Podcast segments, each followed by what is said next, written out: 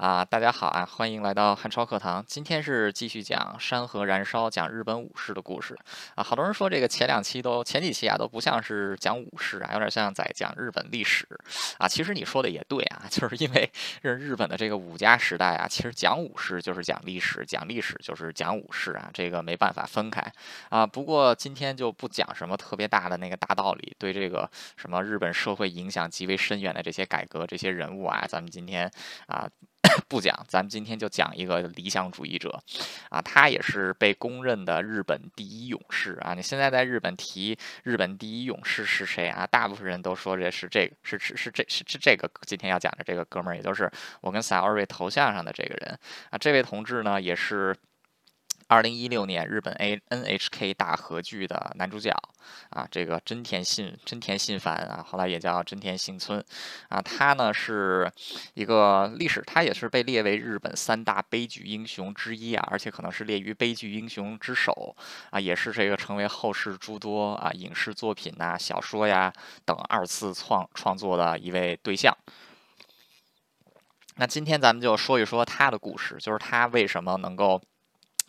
让后世的人对他，就是他对后世人这么有魅力啊！啊，先说他的这个姓，他姓真田，啊，日本有一个挺有名的演员叫真田广之啊，真田广之的这个真田好像跟这个真田没有什么太大、太太太太太大的联系啊。不过这个真田就是我们现在说的这个真田信繁的真田家呀，啊，它是位于现在日本的东东部的中间位置山区啊。山区有一个古代的地方叫信浓啊，现在信浓也是一个，就是大家提日本的信浓啊，日本人都能知道信浓在哪儿啊。他们家呢算是信浓一个地方的豪族啊，就是一个地方的国人众。之前解释了，国人众就是地方比较有势力的武士啊。虽然不及一方诸 一方诸侯那么大，但是说起码自己这几个村子的地儿啊，自己绝对是老大啊。真田家呢就是主要这么一个位置。那在这个武田，就是在这个。小魔王武田信玄不断东征西讨的过程中，真田家也是依附于这个武田家之下。当时依附于武田家的第一代真田家家主叫真田信隆啊，也被称为这个，就是也被称为这个啊，攻之旦正啊，是什么意思呢？就是这个人啊，特别能打仗啊，就是攻无不克，战无不胜，所以叫攻之旦正。那么这个他这个真田昌幸啊，就是他这个姓龙有仨，有有有这么几个儿子啊。长子呢是这个啊，这有什么？就是他的长子有这个信刚啊，然后二儿子是昌辉啊，老三呢就叫昌幸啊。这个因为这个老大一般都是继承家族的位置啊，然后老二是辅佐，所以这个作为老三的这个。真田昌幸呢啊，他一开始就是没有没有被继承家族的这么一个地位啊，就送去了这个武田家，因为当时真田家臣服于武田家，就等于把这个老三给送到了武田家那里当人质啊，意思就是说我把我把我儿子送到你那儿啊，就。表示忠心。那当时这个这个昌幸去到武田信玄那儿的时候，年龄很小，很年轻啊，就被信玄带在身边。啊，信玄觉得这小孩儿挺聪明，而且这个学东西也快啊，这个一一肚子坏主意啊，所以他也挺喜欢这个小孩儿，就打算让他呢继承这个当时已经绝后的这么一个很有名的家族，叫武藤家啊，还给他改名叫武藤喜兵卫。啊，这个武藤喜兵卫在这个武田信玄的麾下也是战功彪炳，功勋卓著啊。很快就成长成了一位这个啊有名的武将。信玄死了之后。啊，昌兴这个喜兵卫的老爹啊也死了，所以他的大哥就继承了家业，二哥留在真田家啊辅佐大哥，自己还是继承了武藤，就马上就要继承武藤家了。结果一五七五年长筱之战啊，这个啊大魔王的儿子这小魔王啊，就是这个叫武田胜赖啊，这哥们儿他呢就打了一场特别败家的仗啊，这场仗是把武田家的这个精锐给败光了啊，武田四名臣死了三个啊，真田这。个这个武藤喜兵卫的俩哥哥全部都死于此战啊，等于这样一下真田家反而后继无人了，所以没有办法，武藤喜兵卫改名啊，改回改姓真田，改回自己原来的名字真田昌幸啊，算是继承了真田家。那后来也是因为自己确实能力出众啊，很快就成为武田家的重臣。但是在一五八二年，这个武田家就是面临这个战国第一。战国第一大魔王啊，织田信长的进攻，武田家是微弱累卵，然后结果最后的结果就是武田家灭亡。那当时这个昌幸这个不及支援主公啊，就等于说主家已经灭亡，自己还存在啊，所以说他就暂时依附于织田信长啊，算是保住了自己家的这一方小一一方寸土。那 这件事发生之后几个月的时间啊，大魔王织田信长也死了，死在了本能寺之殿，被部下叛变啊，导致了一个结果呀，就是织田家内部家中分裂，尤其是刚刚。夺下来的信浓啊、甲斐啊，就武田家原来的这些旧领地啊，因为你刚刚攻下来这些地方，你自己统治就不稳啊。现在这个老大又死了啊，所以说这个地方很快的这个织田军就迅速撤回去啊，产生了一个很奇特的现象，就是武田家原来的领地就呈呈现了无政府状态啊。这样周边一些不是织田家的势力就纷纷垂涎这块土地啊，就开始进攻。北边呢有上山家，但是上山家上山家当时刚刚经过内战啊，实力。不是很大，所以当时这个主要的。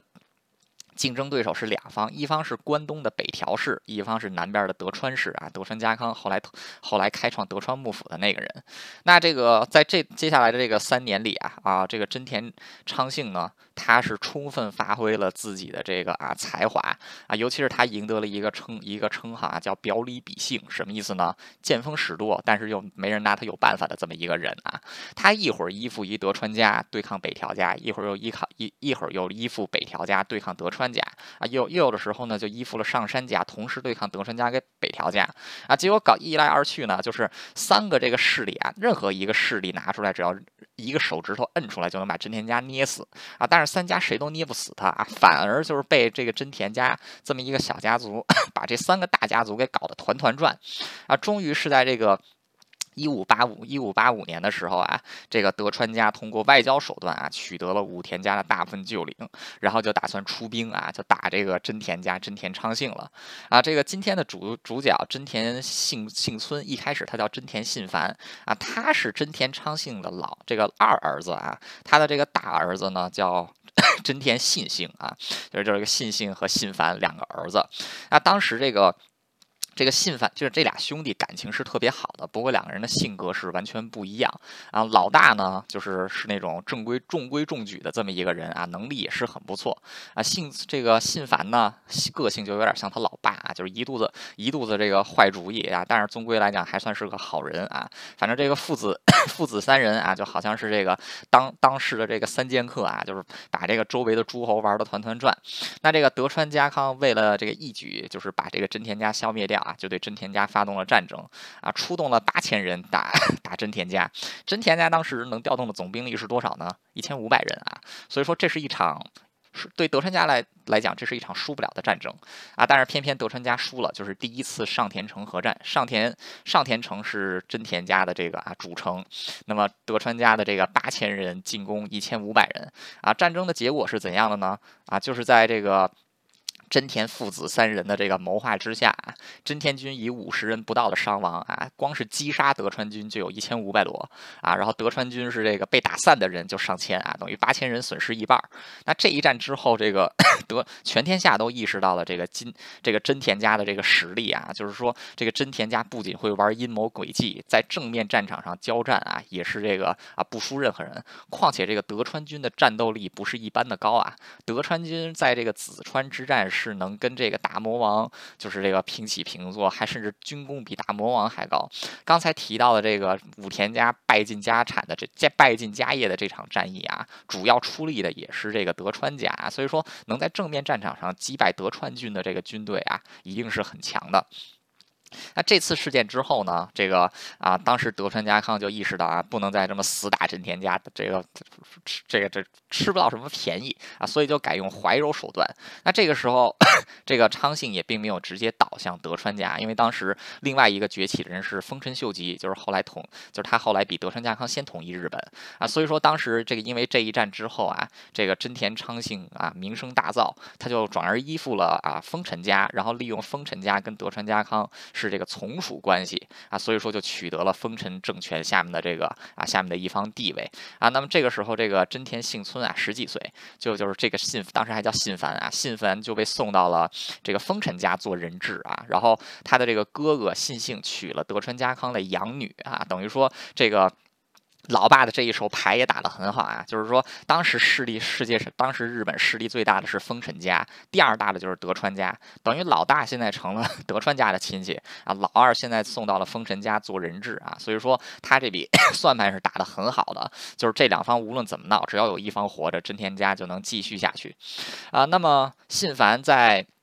丰臣秀吉身边就做了丰臣秀吉的近侍啊，也是得到了丰臣秀吉的赞赏。因为信繁确实个人能力也不错啊，他爹就是一个特别猛的人啊。那么这个信繁后来也参加了这个日本战国，就是丰臣秀吉的最后一场啊，在日本国内进行了大战役，就是打这个关东的北条氏啊。当时信繁的这个年龄大概是二十岁出头啊，他之前也有在这个上田城之战中参战过，不过那个时候不是主角。那这一次在这个 攻打。关东的过程中啊，信繁是这个第一次啊，就是这个正式上阵，而且战功也确实不错啊。就是他的这个谋略虽然不如他老爹那么出众啊，但是打起仗来是还是挺猛的啊。所以说，在这个年轻的将领当中也是备受瞩目。那后来他在这个丰臣家内部升迁越来越高呢，啊，很快就是老爹的一手好牌打的又是又又好了，是怎样的呢？就刚才说了啊，他的哥哥是做了德川家康的养女的老公啊，就是做得了做了。做了这个。这个德川家的乘龙快婿，那这个丰臣家啊，就是他就把这个远，就是这个啊二儿子信繁呢，让他娶了这个丰臣家的这个啊重臣，这个大谷吉继的女儿啊，等于说就是他把这两个儿子都是把当成这个外交牌一样给打出去啊，来稳固这个真田家的天下。啊，这不也 也不是真田家的天下了，就是真田家的存亡啊。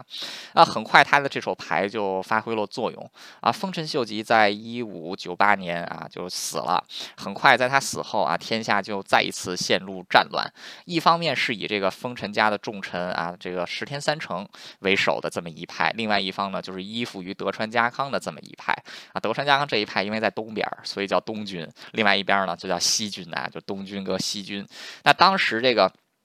真，当时这个天下可以说是一分为二啊，很多人。都不知道该怎么站队啊！有的人就是因为自己的仇人站在对面那队，所以就站到了这个啊现在这队啊。有的人呢，就是说因为这个啊。这个我周围都是这个东军，所以我也加入东军；我周围都是西军，所以再加入西军啊。但是这个时候，这个真田家又到了生死存亡的关头啊，就是因为现在这个一边是这个，就是大儿子是德川家这边的女婿，二儿子娶的是这个丰臣家重臣的啊女儿啊，所以说这样一下，这个老爹的这手牌就出现，就出现这个啊，就老爹的这手牌就发挥作用了。是什么呢？就其实真田家作为一个小家族啊，他在乱世当中生存的目。的并不是为了什么争霸天下，他在乱世中生存的，他在乱世中的唯一目的其实就是保证自己的这个家族能存续下去啊，所以也是基于这样的考虑，真田家当时做出了一个非常非就是一个啊，可以说是。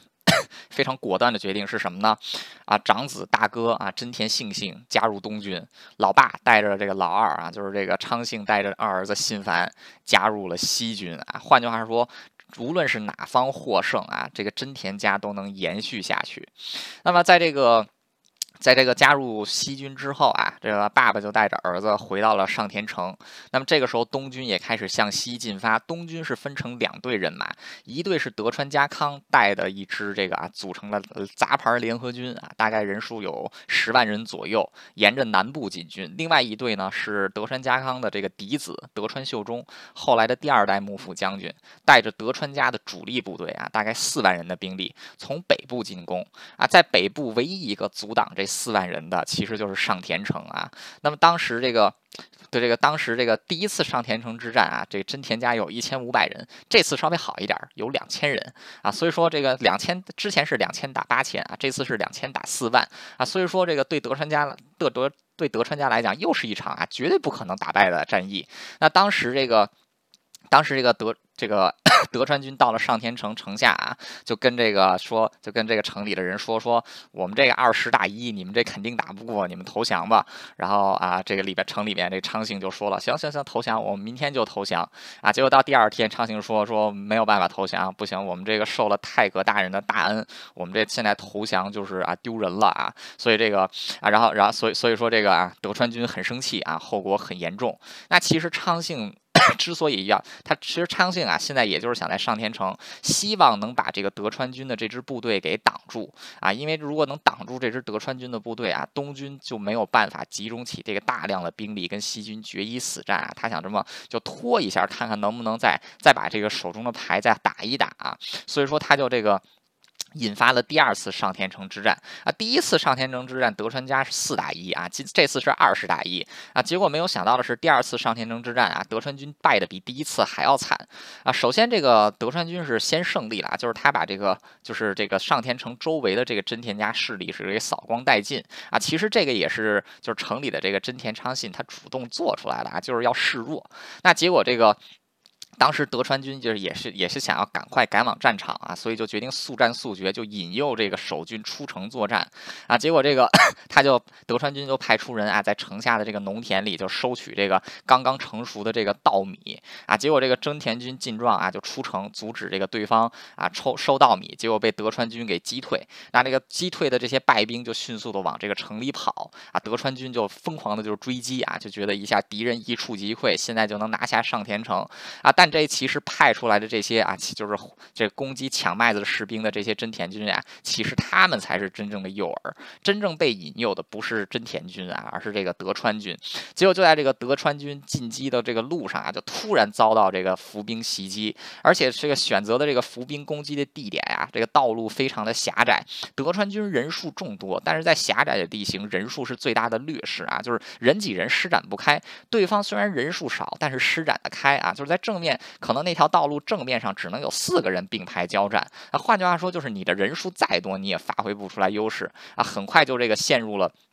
陷入了这个苦战，因为后面的士兵往前挤，前面的士兵又走不动，就挤成一起，像一坨这个肉一样啊。就是，然后上面的这些这真田军这个弓箭射过去啊，射，只要你射这箭射出去，肯定能射到人啊。所以说，当时这个德川军啊是陷入了这个很大的混乱。那这个时候就是，其实啊，负责这一场作战的其实就是这个真田信繁啊，就是当时这个二十这个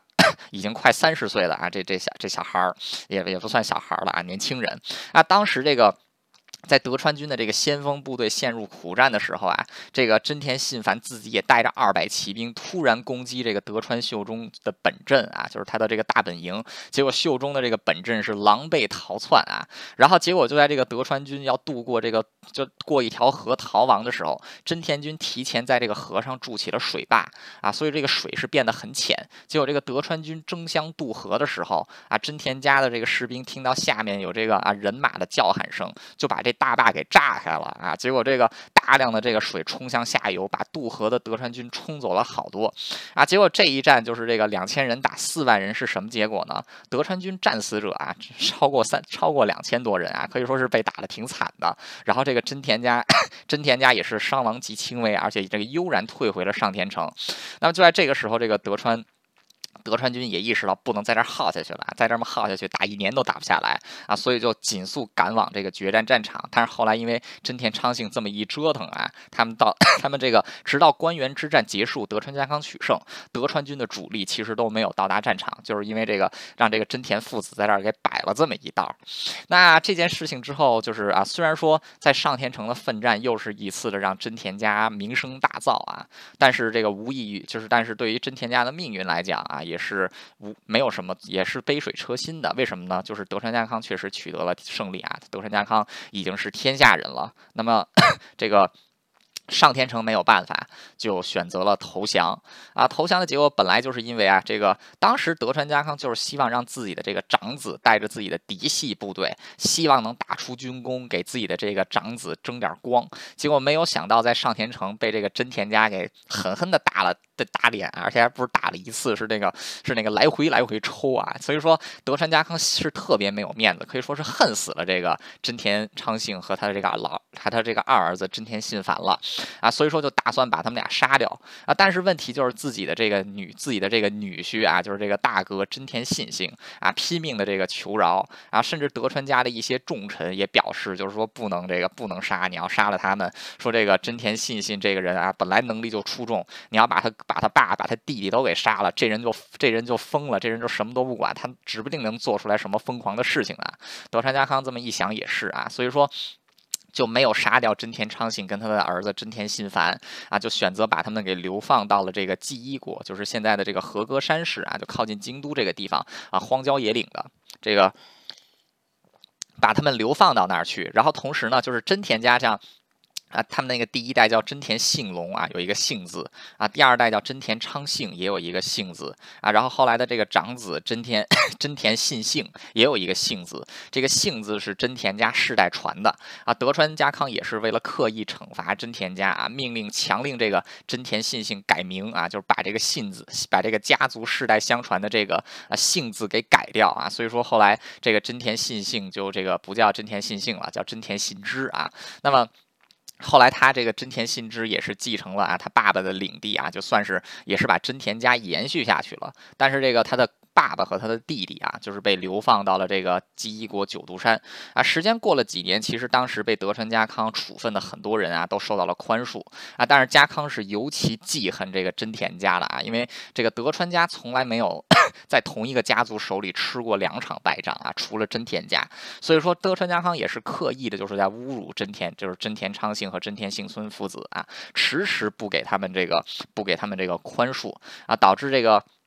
就是真田昌幸也是在这个抑郁当中啊，在这个一五一五零七年、一六零七年或者一六 零九年的时候，在九度山病逝啊，那么就只剩下他的这个二儿子啊，真田信繁就被关在这个就这个九度山被软禁着啊。所以说信繁也是在就是在这个软禁当中度过了自己的壮年生涯。像他刚刚被囚禁的时候是三十岁，是三十岁啊，然后他这个被囚禁，他老爸死的时候他快四十岁了啊，所以说他在这个九度山被囚禁了将近将近十十四年啊，将近十四年的时间啊，他这个人生当中可以说最壮年的时代，其实就是在囚禁中度过啊。他是眼睁睁的看着自己的这个老爹抑郁而死啊，就是这个德川家对他的。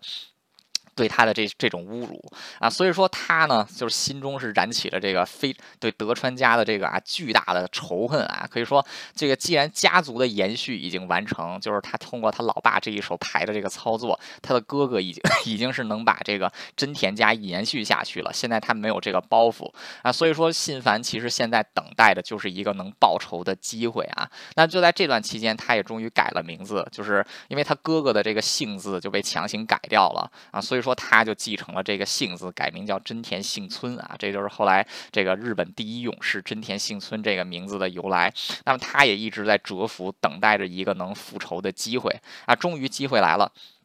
在德川家在关原之战之后，德川家康开创了德川幕府，成为了天下人。但是还有一个隐患没有拔除，就是残存的丰臣家。当时丰臣家还盘踞在大阪城，有雄厚的经济实力啊，还有这个。有雄厚的经济实力，尤其是钱多啊。那么当时这个德川家也是这个在不停的跟丰臣家啊进行这个啊，有点像这个蚕食啊，有点像蚕食，通过外交手段啊啊离间这个丰臣家内部的势力。那后来终于是到了这个啊一六一四年左右啊，德川家终于是这个决定啊要一鼓作气把丰臣家给拔掉。然后就决定啊，找一个理由来拔掉啊，终于是找到了理由了啊，就是一个特别牵强的理由。就现在来看的话，真的跟就跟文字狱一样。当时丰臣家资助一个。资助一个寺庙啊，修了一口大钟，在大钟上有这个铭文啊，这这个 就是这这个这个 叫啊，就是碑这个大钟上的那个铭文啊，就是有点像写那种诗啊什么的。哎，然后结果这德川家的御用文人就在上面才跳出来说两句话，你这两句话有问题。第一句叫国家安康，第二句叫君臣丰乐。这两句怎么有问题呢？啊，德川幕府的开创者叫德川家康，现在还活着呢，七十四岁。你把这个家国家安康啊，你把这个家康给拆开，国家安康，你中间放了一个安字，你是在诅咒家康公赶点死，赶紧死啊！这是第一个理由啊，国家安康是诅咒家康赶紧死。第二个，君臣丰乐。倒过来读就是乐丰臣君啊，这丰臣丰臣家姓丰臣啊，乐丰臣君啊，这个君臣丰乐，君是君王的君啊，乐丰臣君啊，就是你丰臣家想要这个想要这个篡权啊，所以说就以这个理由，就是说，第一你是诅咒我们家康公死啊，第二你就是这个要要要要要丰臣家要篡权啊，所以你这个怎么办？你说你现在要么就接受我这些苛刻的条款啊，就是你这个让出大阪城，然后就这个。被我们欺负啊，要么我们就派兵打你啊。那个大大阪城被欺负成这样啊，他说那那那就打吧。结果这个德川家啊，就是这个已经掌握全天下的德川军啊，征集全国三十万大军啊，攻向大阪城。大阪城这边也没闲着啊，就是当时在关原之战之后啊，德川家是处罚了很多人，所以说有很多的这个武士因为德川家 因为德川家的这个处罚失业啊，所以说当时丰臣家主主主要招募的这一些啊，就是被这个德川家处分失业的武士。啊，所以说大阪城很快也云集了，就将近有五万多人的兵力啊，其中就有真田真田幸村啊，真田幸村也是这个在软禁的时候听到了这个，就是当时的丰臣家专门派人来找他，所以说他也是逃出了软禁啊，就是来到了。啊，大阪城内啊，因为自己的这个老爹还有他自己是这个当时大阪城所有人里边啊，唯一一个唯一一个击败过德川家的人啊，而且还是两次啊，所以说也很快成为这个大阪城内万众瞩目的一颗巨星啊。当时愿意在他的 愿意在他的手下死战的士兵人数大概在五千人左右啊。那么他当时也是这个，因为武田就是他的这个最早的主公武田家啊，他们的这个盔甲就是红色的啊，所以说他也是把自己的这个。盔甲就是自己军队的盔甲，披漆成了这种血红血红的颜色啊，就是这种赤背赤背军啊，所以说这个在战场上之上也是非常显眼。就我跟 Sorry 的这个头像啊，就是里面的这种红色啊，是这个非常非常这个鲜艳的这种红色。那其实当时这个。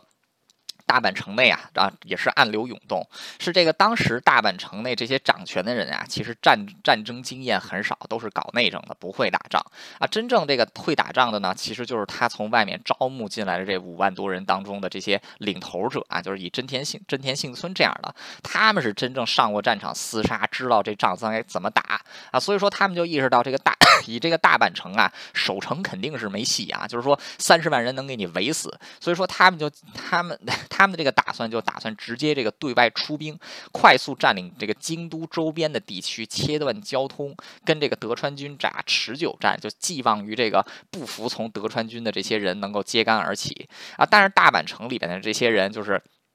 要说关键，就是要说这个国家存难，这个国国家存亡时刻啊，总是有这么一群这个搅屎棍啊。这群搅屎棍，他们就认为这个他们作为真田这个丰臣家这个地地道道的家臣啊，所有的决定权应该在他们手里，而不是他们请来的这些啊浪人军队手里。而且再加上他们又不懂该怎么打仗啊，所以说他们就。否决了真田幸村等人提出来的这种在外面野战的啊方法，就打算这个固守大阪城。那这个 他们那个浪人军队还必须得遵守，因为如果你不遵守的话，他们不给你发粮食啊，你就得饿死啊。所以说没有办法，就只能选择防守。那当时这个。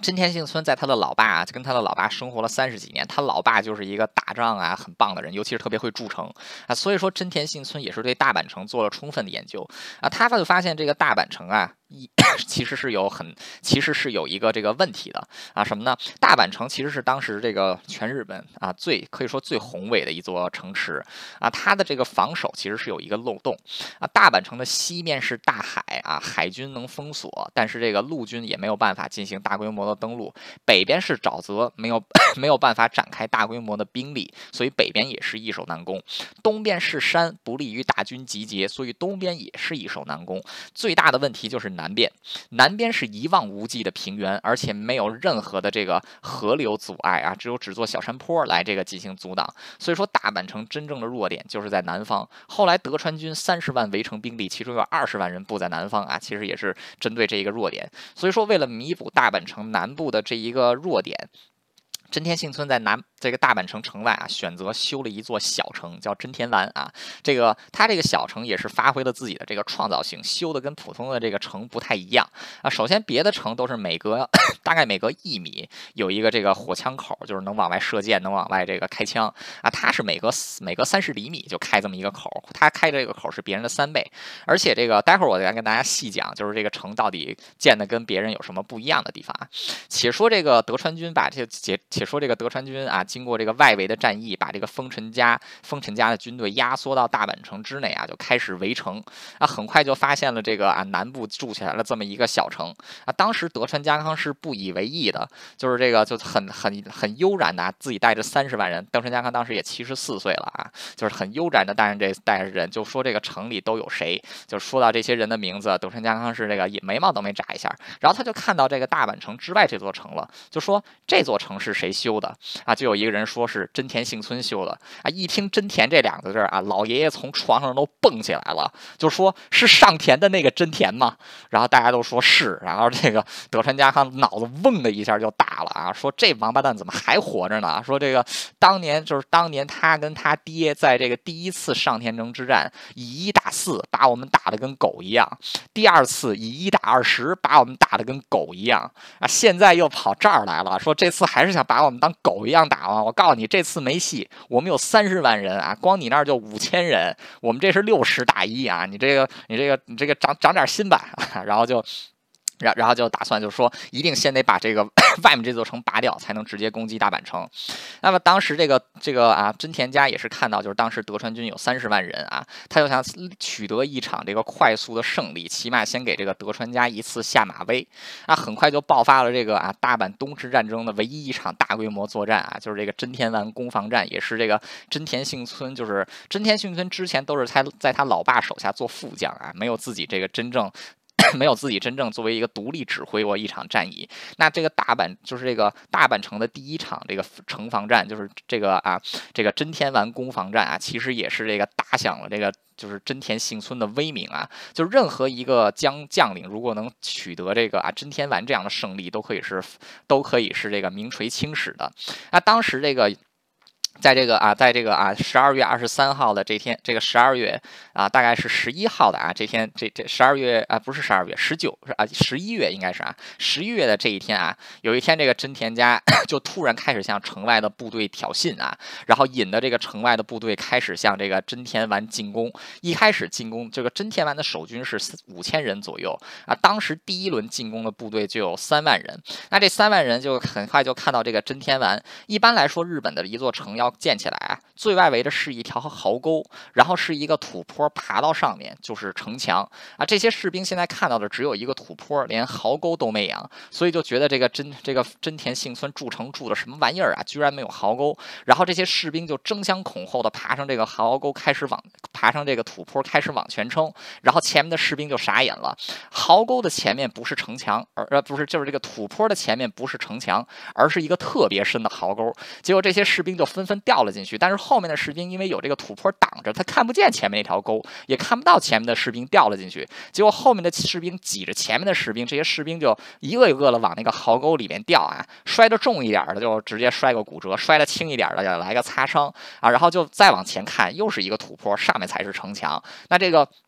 德川军也是训练有素啊，所以说也 经过这一番这个折腾，只是乱了乱啊，很快就开始向这个城上进行攀登啊，还没有掉到这个沟里的这些士兵就发现，哎，居然有一条这个大路直接就通向城门，所以很快又有很多的士兵就冲向那个城门啊。就在这个时候，这个真田丸里面又发生了一次爆炸啊，所以这个当时德川军的其他士兵认为这个啊真田丸里面发生了这个内讧啊，所以争先恐后的开始攻击这个真田丸，然后这样一来参与攻。攻击真天丸的这个兵力达到了六万以上啊，就变成了六万打五千啊，结果这些士兵这个。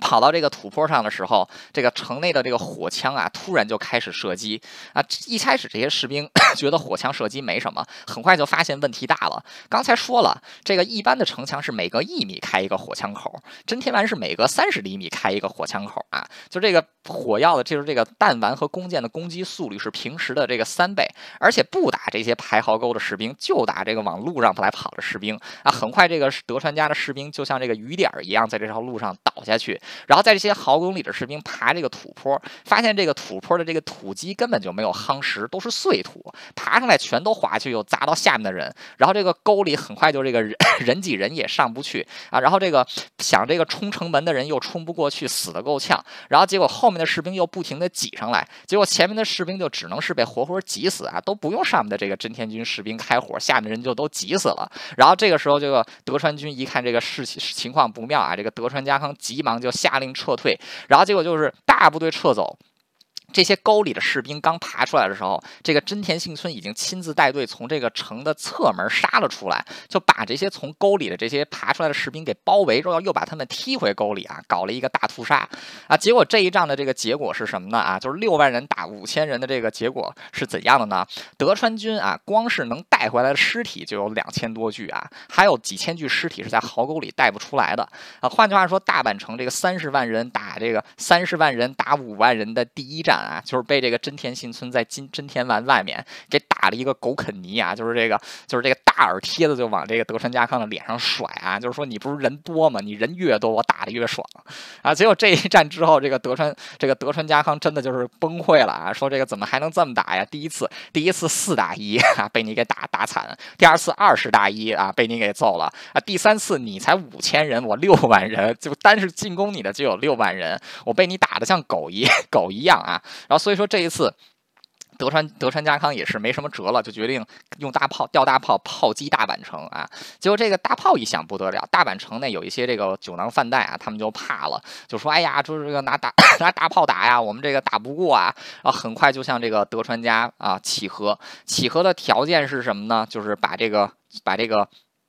大阪城的这个城墙给开了，拆了，把这个真田丸的这个壕沟填平，把真田丸也给拆了，然后就撤军啊。所以说，就是，然后当时的这个啊，这个。这个真田家的这些，就真田军，就包括这个啊信繁呀，还有其他这些主战的将领啊，其实都是大叹功亏一篑啊，就是这就是把自己手中最好这个真，就是当时大阪大阪就是这个丰臣军，他们手中最大的牌，其实就是大阪城的这个城防体系了。结果现在就听了这个，就就现在就为了因为大炮打了一下，他们害怕，为了求和，就把这个手中最好的牌自己给撕掉了啊。所以说这个信繁等人可以说也是这个悲愤交加呀。而且这个德川家一开始只是说填平，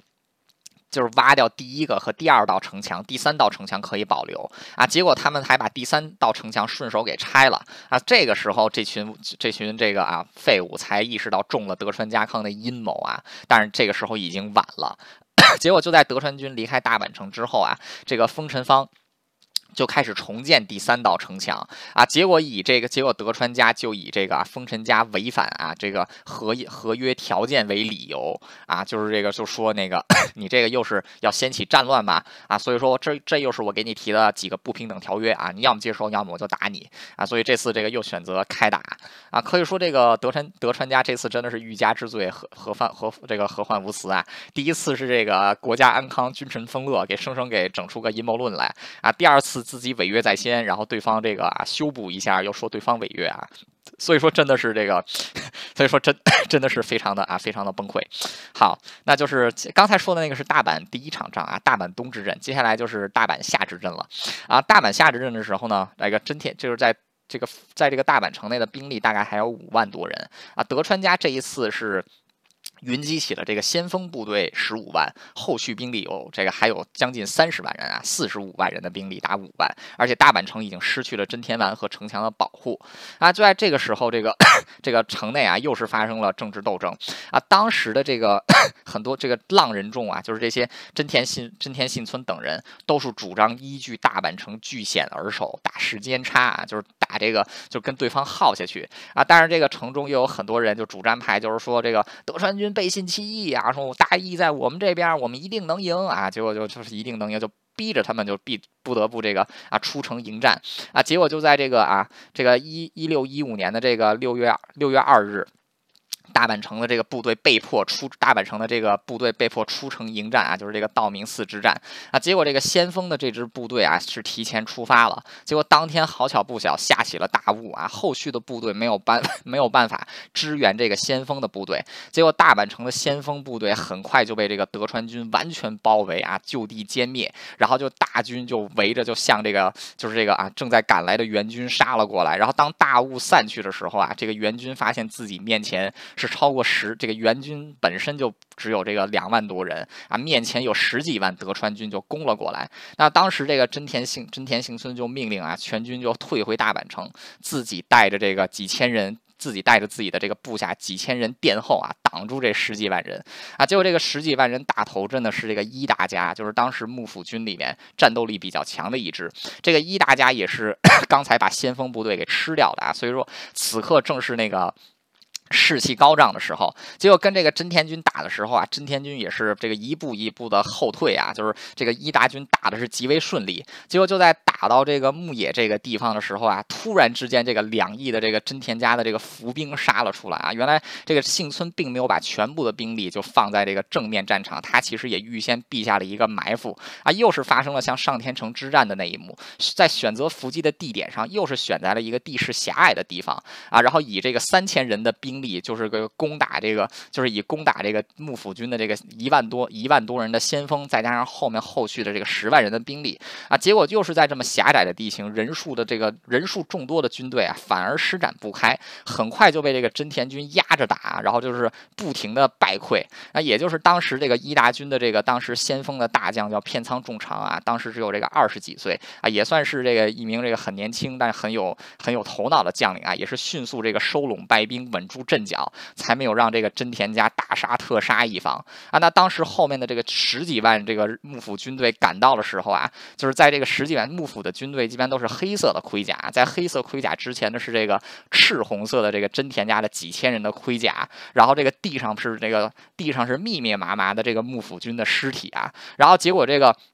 当时十几万人赶到这个地方跟真田军对峙啊，这个幕府军竟无一人敢出阵啊，就是没有一个人敢主动发起进攻。结果这个真田 幸村又是这个大杀了一阵之后啊，悠然的带着自己的这几千名士兵退回大阪城啊，自己是走在队伍的最后一个。这个幕府军至死之中不敢追击啊，然后这个真田信繁也是这个啊，这个这个可以说 也是人生的高光时刻啊，就在这个幕府军十几万人阵前高喊“关东大军百万，没有一个男人啊”。然后结果这这十几万个这个这十几万个军人还没有一个人敢反驳他，就没人知道这这家伙还能打出什么样来。说这个就是这个之前去年 去年年底在真田湾把我们都打成什么样了，然后现在这我们是乘胜追击啊，都能被他给扳回来一城。说再打下去的话，这指不定能发生什么事儿了啊。所以说这个当日啊，虽然说先锋部队全军覆没，不过在这个真田幸村的这个操作之下，大阪城的主力部队还好是能退回到大阪城里边。那么啊，第二天的这个是第二天啊，其实就是大阪城的最后一天了啊。一六一五年的六月三号，大阪城外双方决战。当时的这个 丰臣军总兵力五万多人，真正出敢于出城迎战的只剩下了这个不到一万人啊，其中就有这个真田军三千人。然后在这个这个这个战役的头一天晚上啊，因为之前白天作战的时候，这个。真田幸村就意识到大阪城肯定是危在旦夕了啊！他此刻唯一想做的就是能让自己的老婆孩子活着啊！就是他，他到这个人生最后一刻，他并没有想把自己全家人的性命给赔进去，他想让自己的老婆孩子活着。那他其实，在白天的时候呢，看到这个伊达家的这个年轻将领啊，这个片仓重长的这个英勇奋奋战啊，这个六月三、六月二号当天夜里啊，这个大阪城内就出了一个使者啊，就是找到了这个伊达家的军营啊，就就。递了一封信，然后很快，这个伊达家的这个。伊达家高层就回了一封信啊，然后这个使者就回到了这个啊大阪城内啊。过了几个小时之后，从城中啊出来了两个轿子啊，然后就到了这个啊伊达军的这个阵营里边。是这个真田幸村觉得这个片仓重长是个人才，他怎么办的呢？他把自己的女儿啊托付给了这个啊托付给了这个啊片仓重长，然后同时这个让女儿带着的一个小婴儿就是自己的小儿子啊真田大八，当时连这个连这个名字都没给取好呢。然后这个德川这个伊达家也是非常这个，他们对这个真田家也是这个一如真真田家大名如雷贯耳，这个伊达家也是很这个欣赏啊真田幸村，所以也打，所以也愿意帮这个忙，就是保住这个幸村自己的血脉啊。后来这个真田幸村的女儿也确实是嫁给了这个片仓重长啊，做了正妻啊。片仓家一直以来都是这个这个伊达家的重臣啊。那然后 这个。他的儿子啊，真田大八啊，后来叫真田守信。然后当时这个也是在伊达家啊，就是在一个现在你到仙台这个地方，还有姓真田的人啊，其实就是这个真田信繁的后代啊。他是送走了自己的这个啊孩子，然后这个自己的 自己的这个老婆呢，啊，是提前都已经给送到了京都，没有在这个大阪城里啊。真正在自己身边的只有自己的这个长子啊，就是这个真田大柱。这个大柱当时才这个十十三岁左右啊。然后这个当时这个如果说自己这个长子是 战后肯定要被处刑的啊，所以说这个他也知道自己的这个长子横竖是死啊，所以就没有必要再救他了。万一再把自己其他的家人给搭进去，那就在这个六月三号这一天啊，就是这个真田幸村就这个出城迎战啊。这当时幕府军总兵力十五万，出城迎战的这个敢于出城迎战的丰臣军是不到一万人的啊。其中这个人数比较多的就是啊真田幸村啊的三千人，还有毛利胜勇的四千人，一共七千人是在正面布阵啊。在他们对面的是这个十万人的啊德川军主力，还有五万人是面 面对着另外敢出城的三千人啊，可以说是一场这个必死之战啊。这个再怎么打都赢不了。那就在这个，就是这个时候，这个幸村以自己已经他自己其实打这几场仗的目的，就像我刚才说了，他不是为了什么争取功名，不是为了家族存续，他就是想把过去十四年被软禁的这些愤懑啊，把这些怒气给撒出来啊。其实他之前已经取得了多场大战的胜利啊，这个德川家康对他也是十分的头痛。在此本战 开始之前，德川家康曾经说：“你要是投降我，我就把整个信农都赏给你啊。”但是这个德这个新真。田信村此刻只求一死，就希望能轰轰烈烈的战死，所以也没有选择投降。那当时这个大阪城方的这个原先的作战，就是之前真田幸村这个作战的时候啊，他都是有这个严密的作战计划啦，就什么打伏击啊，然后这个一切都设计好啊。这一次他的战法很简单，怎么办呢？就是由他跟毛利胜勇的这七千人缠住对方十多万人的先头部队，然后让那个剩下的三千人啊，直接突袭德川家康的本阵，希望能把德川家康给砍了啊！就是这么一个，就是这么一个不要命的打法啊！所以说当时这个，然后很快就发生了这个啊大阪城的这个最后一战啊，也正是在这一战，这个真田幸村打出了日本第一勇士的这个啊名称啊，就是他的，也正是因为这一场，就是这个上午这几个小时啊，这个真田幸村的这个名声是彻底。打响，永远的就是成为了这个日本人心中的第一勇士啊！当时这个。就是这个，先是先进攻的是这个毛利胜勇啊，毛利胜勇是先向这个德川 德川军发起攻击。当时德川军是抱着必胜的心态来的，结果没有想到这个丰臣军居然敢先发起攻击啊，自己反而是这个迟疑了。结果这个毛利军本来的目的是希望德川军来攻他，结果一看德川军不来攻他啊，毛利军直接就扑向了德川军啊。结果这一打不得了，这个德川军的第一阵是本多忠朝，本多忠朝是这个本多忠胜的儿子，本多忠胜。是德川家康的这个手中手下的大将，而且刚才不是说了吗？真田幸村的哥哥就是娶了这个德川家康的养女啊。其实这个养女的生父就是本多忠胜啊，等于说这还有亲戚的成分在里边。结果没有想到，这个毛利军的第一顿突袭啊，不仅是把这个先锋部队的这个本多军啊，就是这个德川家康的嫡系部队给击败了，本多中朝都被砍了啊。结果这个。结果这一下啊，就可以说是这个这个德川军的阵线就出现了动摇啊！先锋大将就德川家的这个啊重臣，居然被就是刚开战就被杀了，然后紧接着后面的这个部队啊，迅速的被这个啊被这个啊毛利胜勇给击溃。可以说德这个毛利军是在这个德川军啊阵线上撕出了一个大缺口。那这个时候德川军就 根本就想不到来加攻啊，只要能守住就行了啊！结果此时就尚未出动的这个真田真田幸村啊，看到这个德川军要。要是再不往前推进，要是再不来主动进攻的话，根本就没有办法这个突袭，就是根本就没有办法再就像执行原来的计划，就是突袭德川家康的本阵啊，所以就决定直接怎么办呢？带着自己手下这三千人啊，正面攻击德川军本阵。就是既然既然我引不动你，那我就直接把你突破啊。所以说这个真田家就直接这个杀了下来。这个幕府军是黑色盔甲，这个真田军都是赤红色的盔甲。结果这个真田家的这些士兵都是抱着这个必死的心态啊，结果就一路这个狂飙突进啊。先是这个德川家康的这个孙子带领的一万五千人的这个越前军啊。挡不住这三千人啊，被打得七零八落的。然后后面赶来支援的这些部队啊，也是被这个真田真田家的这个三千人啊，直直的给这个啊突破。结果在突破了这个，结果这个德川家十万人布成了二十六道防线啊，被这个真田幸村一路突破了二十五道，直接就突破到了这个德川家康的本阵啊。德川家康的亲卫主力是一万五千人啊，结果这 结果没有想到的是，他自己最倚仗的这个一万五千人啊，在这个真田。天幸村的这个三千多人面前，居然是不堪一击啊，被打得狼狈逃窜。当时到了什么地步呢？德川家康一生中从来没有被人突破过本阵，在他七十五岁的这一年，终于。感到了本阵被突破了，惶恐啊！这个他的手下的士兵纷纷逃窜。德川家康七十五岁了，自己 跳上马，一路狂奔，落魄到什么地步？身边只有一个人跟着他，就是说，这个德川家康可能一路逃出去的时候，整个人都是崩溃的。三十年前第一次上田城之战，真田家一千五百人把八千德川军打得屁滚尿流。十五年前。第二次上田城之战，两千真田军把四万德川军打得屁滚尿流。去年，